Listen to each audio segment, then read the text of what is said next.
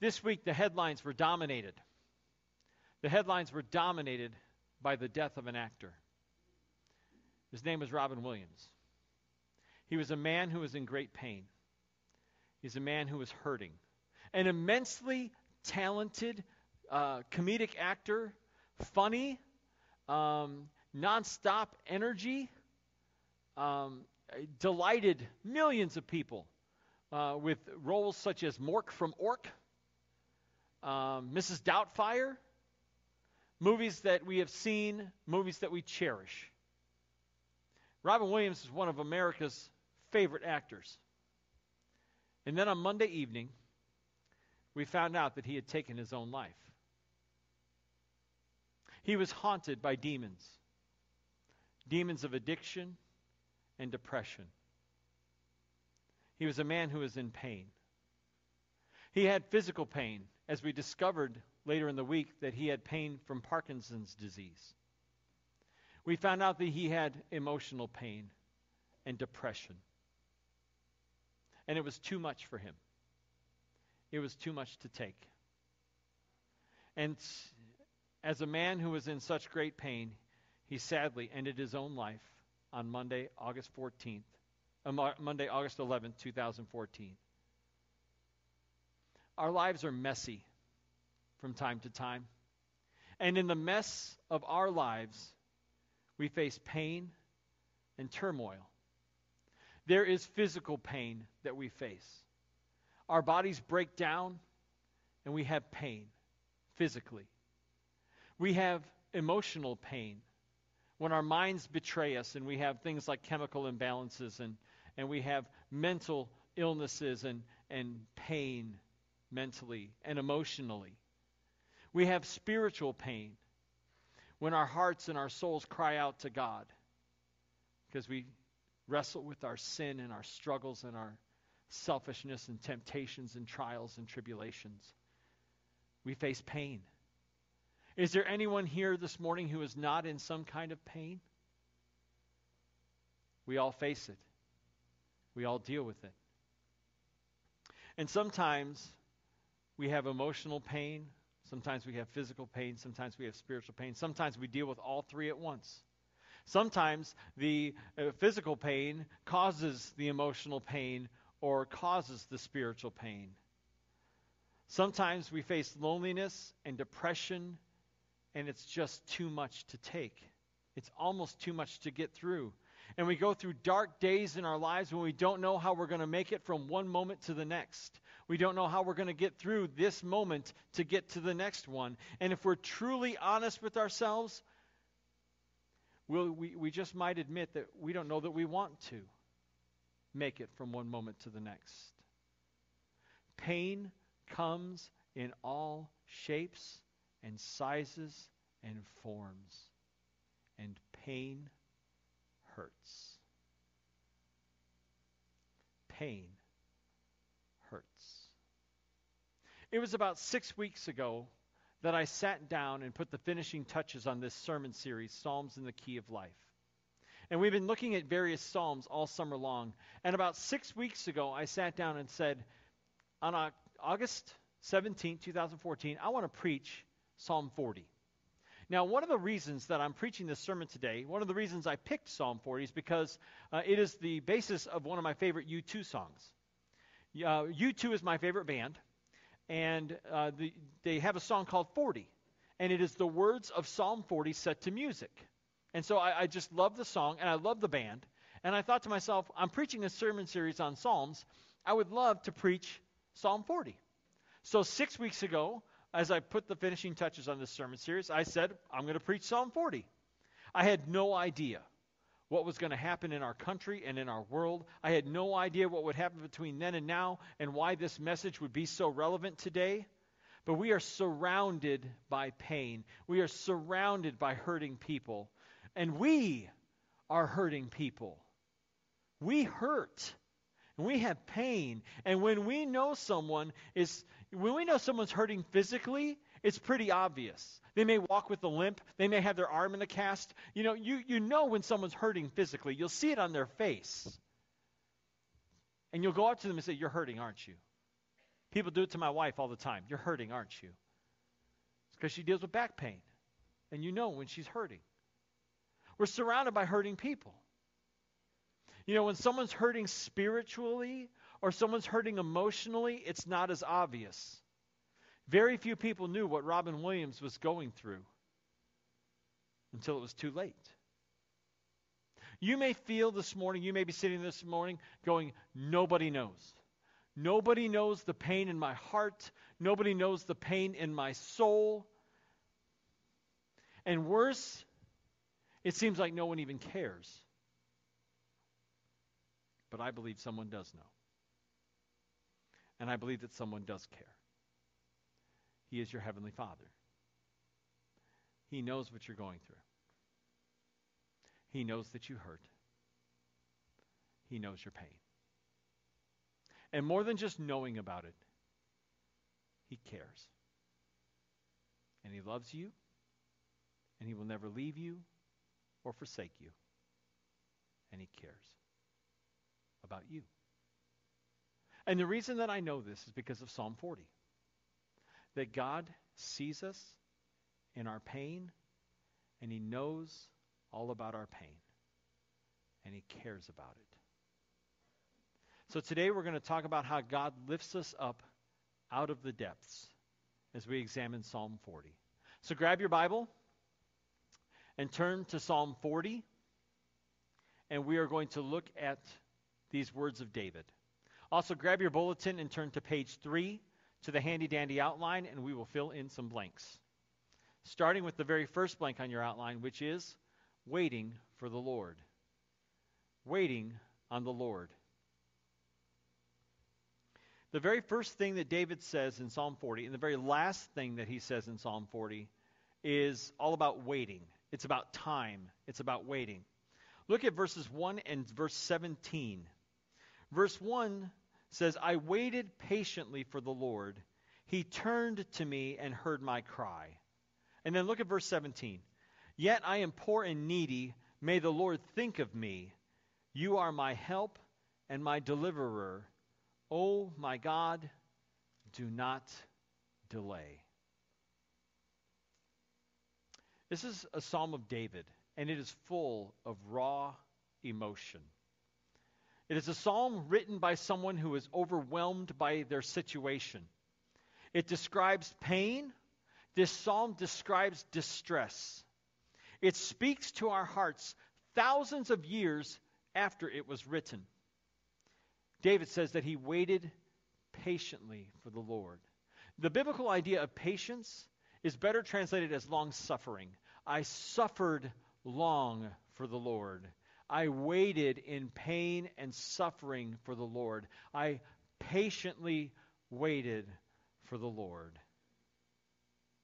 And then he says that God turned to him and heard his cry. He turned to him and heard his cry. And then in verse 17, he asks the Lord to think of him and to not delay.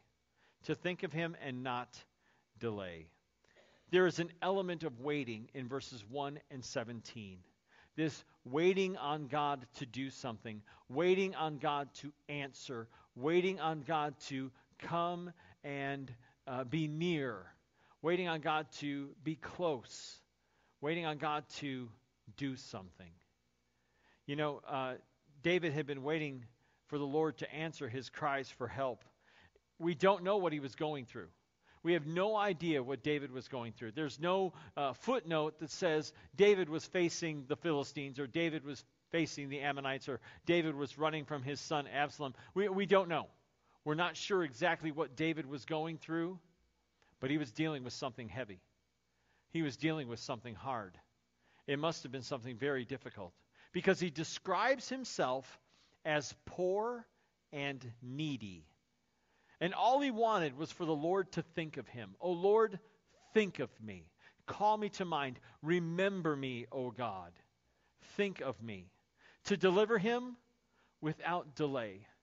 David was desperate, and he was desperately crying out to God for him to save him, to come to him, to rescue him, to deliver him. He was desperate for deliverance. And when we are hurting and when we are in pain, we can get pretty desperate too, can't we? We get pretty desperate and we cry out to God saying, God, why don't you hear me? God, why aren't you answering? God, why aren't you doing something? God, why aren't you helping me? God, why, you can do anything. You can do all things. We get desperate. We feel like we're in a pit. We, we feel like we're in a pit of despair. And we just want to get out. Well, there's good news for us. There is good news. God's arms are long enough and strong enough to lift us up out of the pits of our lives. God's arms are long enough and strong enough to deliver us from the pits of our lives. He can lift us up out of the depths. The next blank on your outline is lifted from the pit. Look at verses 2 through 5. He lifted me out of the slimy pit, out of the mud and mire. He set my feet on a rock and gave me a firm place to stand. He put a new song in my mouth, a hymn of praise to our God. Many will see and fear and put their trust in the Lord.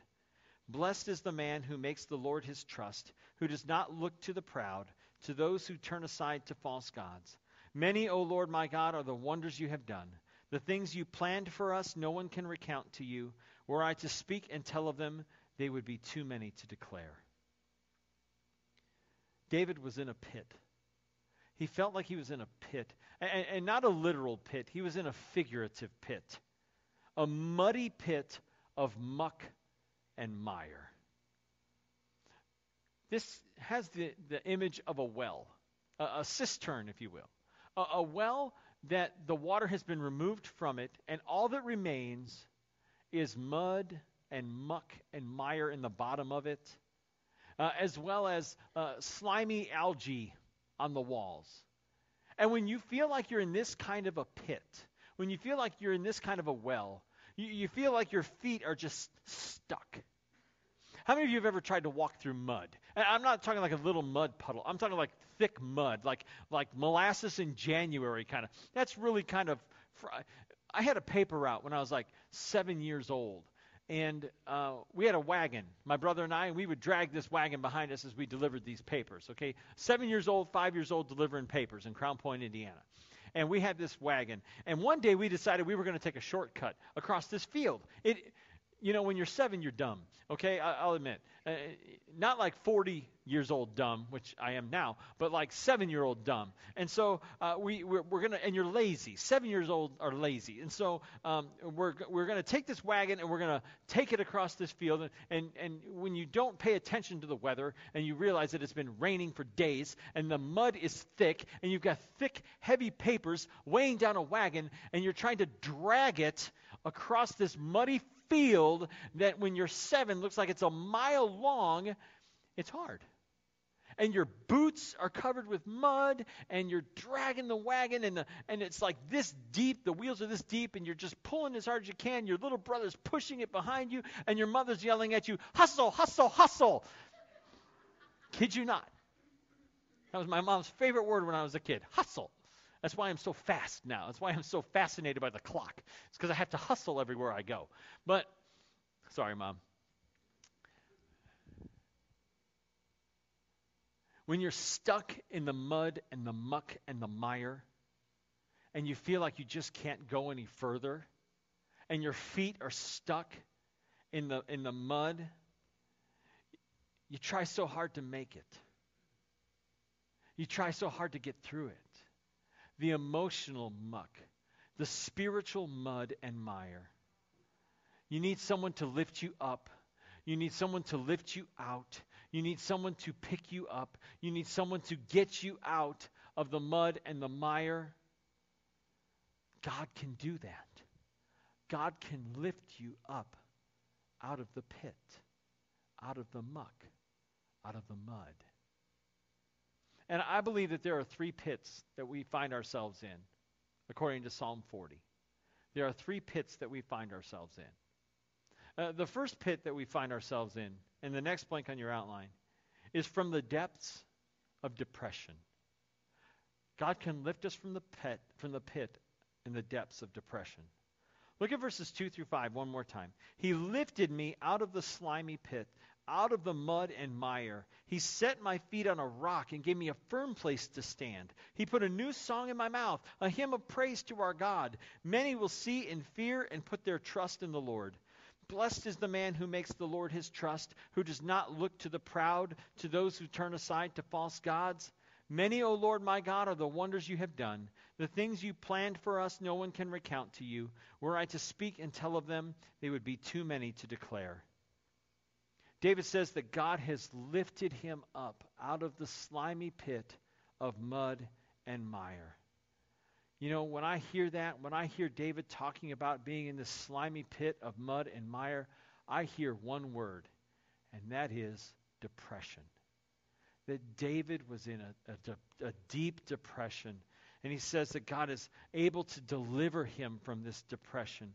David says that the one who is happy and blessed is the one who turns to God, the one who puts their trust in him. And here's the cool thing about God. One of the cool things about God is that when you turn to Him, when you go to God and you turn to Him and you draw near to Him, the Bible says He will draw near to you. In James chapter 4, verse 8, it says, Come near to God, and He will come near to you. When you come near to God, He will come near to you. And we can turn to God in our times of pain and depression and we will know that He will hear our cries and that He will answer them. He will draw near to us. He will not turn away from us. We sang the song earlier, How Deep the Father's Love for Us. And one of the lines of the song says, um, How great the pain of, of searing loss. The Father turns His face away. That is the only time I can think of in the entire Bible where God ever turns his back on someone, and he turned his back on his own son because he had taken all of our sins and put them on him. But the Bible says that God will never leave us nor forsake us. He will never leave you or forsake you. He will never turn his back on you. He will never turn his back on you. He will never turn his face away from you. He will never leave you. He will never forsake you. God will always come near to you when you draw near to him. Psalm 91 4 says, He will cover you with his feathers, and under your, his wings you will find refuge. His faithfulness will be your shield and rampart. A rampart is a wall, it's like a city wall. That God will surround you, that God will cover you under his wings. Like a, a mother hen covers her chicks to protect them, God wants to protect you, and he wants to cover you with his wings. He will shield you, and you will find refuge and rest in Him. We can trust our God, as David did, and He will deliver us from the depths of depression and out of the slimy pit. The second pit from which God can save us is from the shame of sin. From the shame of sin. Look at verses 11 and 12. Do not withhold your mercy from me, O Lord. May your love and your truth always protect me. For troubles without number surround me. My sins have overtaken me, and I cannot see. They are more than the hairs of my head, and my heart fails within me. David sounds like he is overwhelmed by the shame of his sin, the shame of his sinfulness. He felt like he was covered in guilt and shame. David prays, and he prays that God will not withhold his mercy from him. He needed mercy and he needed grace, and he knew exactly where to turn. That the one to whom he could turn for grace and mercy was God. And he found mercy and grace and forgiveness in God. He turned to the Lord for forgiveness. When we're covered in guilt, and when we're feeling ashamed of ourselves and we are ashamed of who we've become or we're ashamed of what we've done, we can turn to God.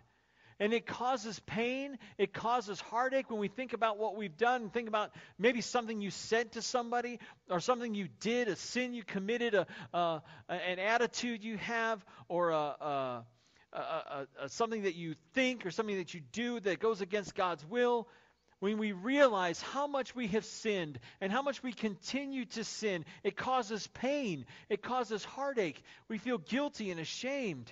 It feels like we can fall into a pit of self loathing and despair. We're ashamed of ourselves. We're like Paul, who said, What a wretched man I am. Who will rescue me from this body of death?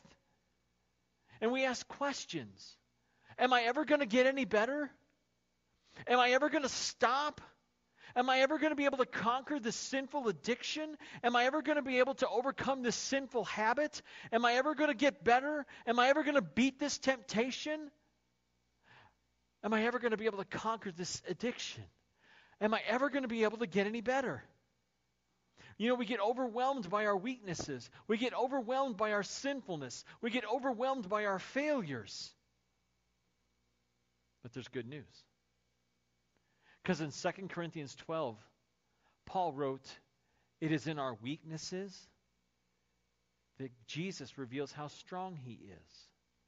That it is in our weaknesses that God reveals his strength. That when we are weak, he is strong. His power is made manifest in our lives when we are at our weakest.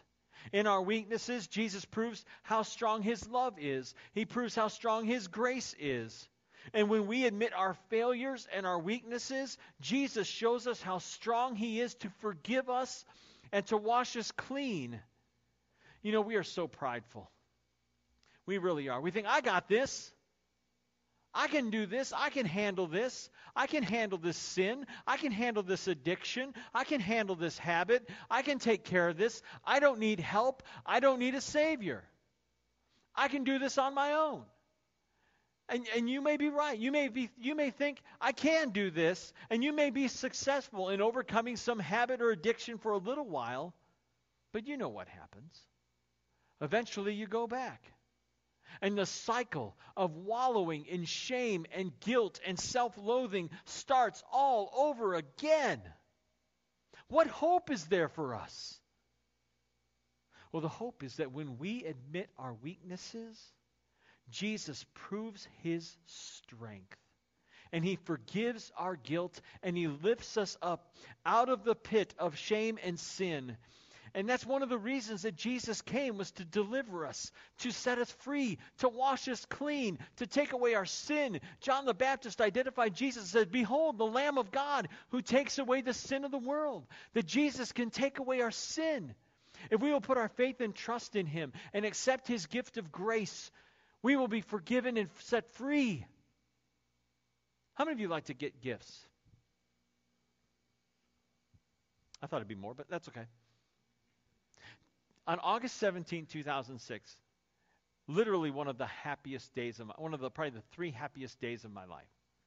About 4:30 that afternoon, my wife gave birth to our son.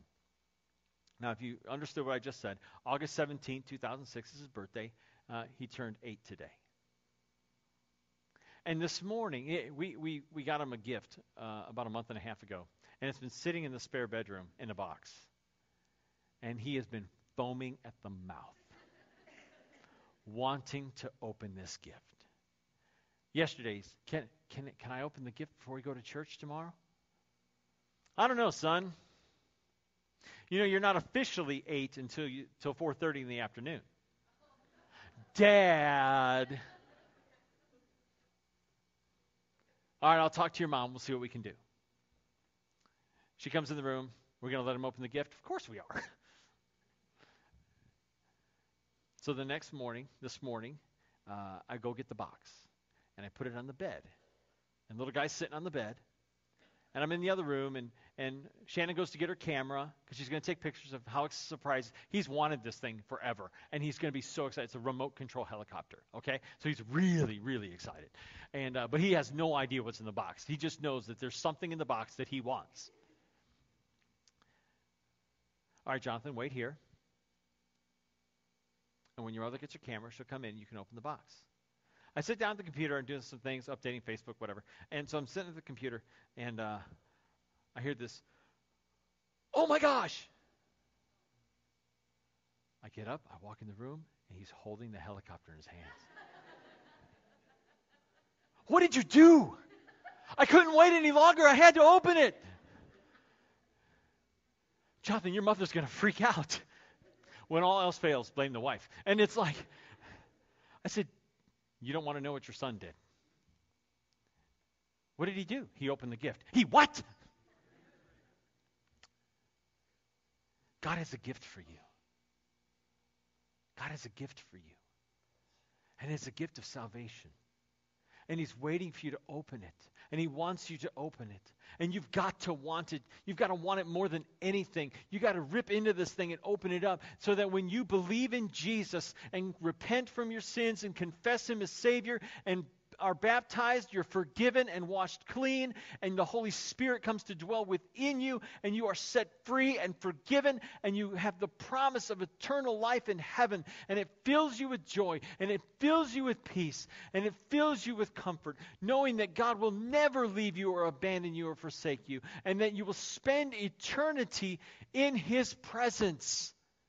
And it's a gift of grace. You can't earn it. You can't buy it. You can't be good enough for it. You can try, but you'll fail. And if you're trying to earn it on your own, you won't succeed. It's a gift, and you've got to receive it. And when you receive it, you'll understand how precious this gift is. It's better than a remote control helicopter. The final pit that God lifts us from is from times of trouble. Look at verses 13 through 16. Be pleased, O Lord, to save me. O Lord, come quickly to help me. May all who seek to take my life be put to shame and confusion. May all who desire my ruin be turned back in disgrace. May those who say to me, Aha, aha, be appalled at their own shame. But may all who seek you rejoice and be glad in you. May those who love your salvation always say, The Lord be exalted. David was surrounded by trouble. He had enemies who wanted to take his life. And this is the pit in which he found himself. He was facing times of trouble and he felt like he was trapped in a pit. You know, we face times of trouble, right? We face times of trouble. Maybe it's financial troubles and they take away your peace of mind. Perhaps it's relationship troubles with your spouse or your children and they rob us of rest. Maybe it's work related troubles that are stealing your joy, or school related troubles that take your focus off of, off of, Jesus and His love. Maybe it's a, a, a trouble, a time of trouble where you've lost someone whom you love, and it hurts. Maybe you're walking around in chaos and confusion, and, and there's pain in your life. Maybe it's physical distress or emotional distress. And you're tired and you're weary. And it takes all that you've got just to be able to get out of bed. You know, the pain of life that comes from the times of trouble is very, very real. It's very real. But God can lift us up out of that pit. As like I said earlier, his arms are long enough and they are strong enough to pull us out of the pit. David says to seek the Lord and be glad in him. We who love his salvation should praise him. But when we're going through times of trouble, that can be the last thing that we want to do. The last thing we want to do. I don't want to go to church. I don't want to sing happy songs. I don't want to praise the Lord. That's the last thing I want to do. But yet, David says that is the first thing we should do. Because when we praise the Lord, we find out that he is very near to us. Psalm uh, 22 3 says that God dwells in the praises of his people, that God indwells the praise of his people, that he sits on the throne of, of the praises of his people. In other words, when we praise the Lord, he's very near to us. So we praise him for what he has done. We praise him and thank him for what he is doing. We praise him and thank him for the ways that he has delivered us in the past, from the pits that he has pulled us out of in the past. When we have been in pain and the Lord, uh, the Lord brought relief, we need to praise Him for that. When we have been hurting emotionally and spiritually, and God has brought healing and peace to our lives, we need to praise Him for that. God will be near to us when we praise Him, and He will lift us up out of the pit in the times of trouble. I'll tell you a story. It's hard. In June of 2002, I was hurting. I was in a great deal of pain. Not physically, But emotionally and spiritually, I was hurting. For a time, I considered leaving the ministry altogether, getting out of the game.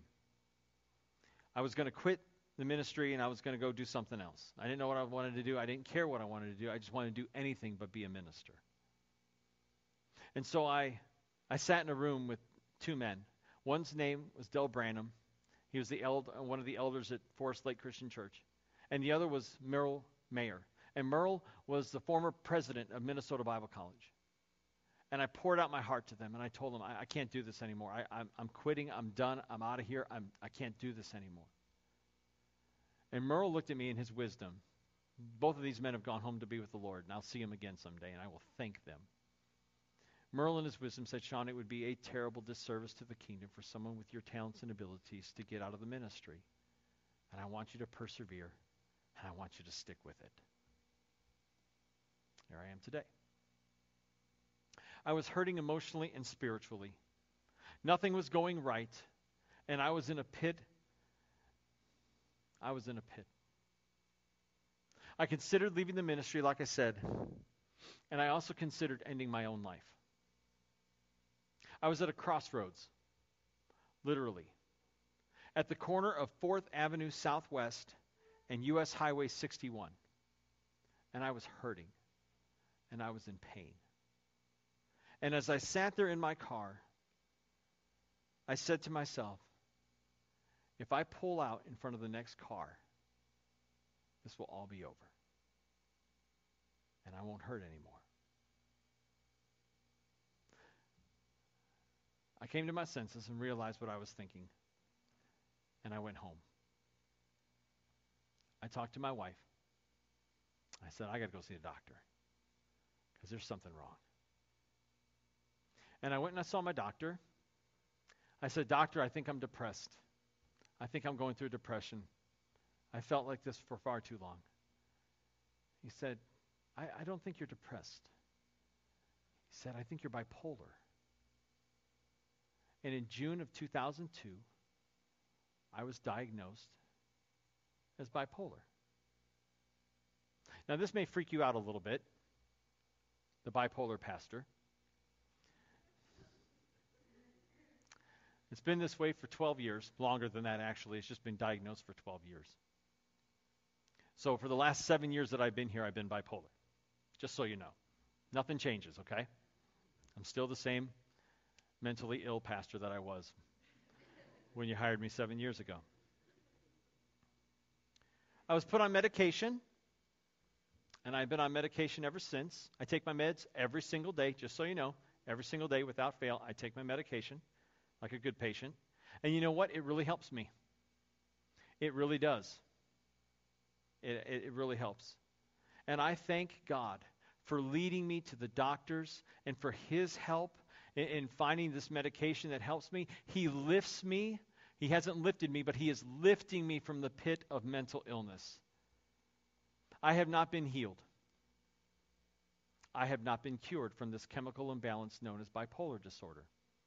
I have not been healed, I have not been cured, but one day I will be. Because the book of Revelation makes that promise. In Revelation chapter 21, verses 1 through 4, it says, I saw a new heaven and a new earth. For the first heaven and the first earth had passed away, and there was no longer any sea. I saw the holy city, the new Jerusalem, coming out of heaven from God, prepared as a bride, beautifully dressed for her husband. And I heard a loud voice from the throne saying, Look, God's dwelling place is now among the people, and he will dwell with them. They will be his people, and God himself will be with them and be their God. And this is my hope. He will wipe every tear from their eyes. There will be no more death, or mourning, or crying, or say it with me, pain for the old order of things has passed away. My dear friends, there is pain in this life, but there is coming a day when there will be no more pain.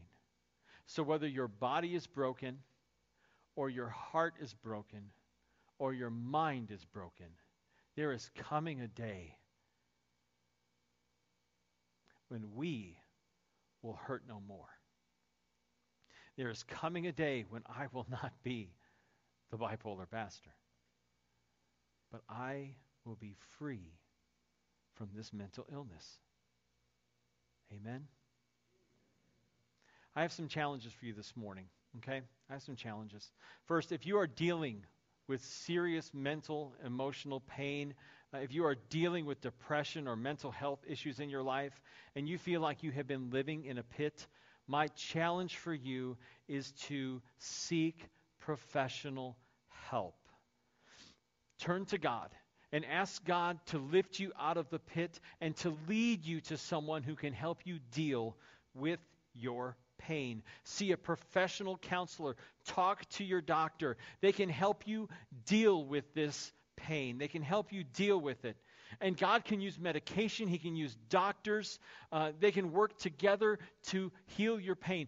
God gave doctors and researchers brilliant minds to figure out how our minds work and how our bodies work to be able to heal and, and to be able to treat things like mental illness and, and mental health issues. God gave us the, the wisdom to be able to know how to deal with these things. And mental health issues, mental pain, mental illness is no different than any other illness. If you had a broken ankle, would you say, Nope, I'm just going to deal with it? I don't need help with my broken ankle. No, if you had a broken ankle, you go to the ER. Or you go to the doctor and say, Doctor, I think my ankle's broken.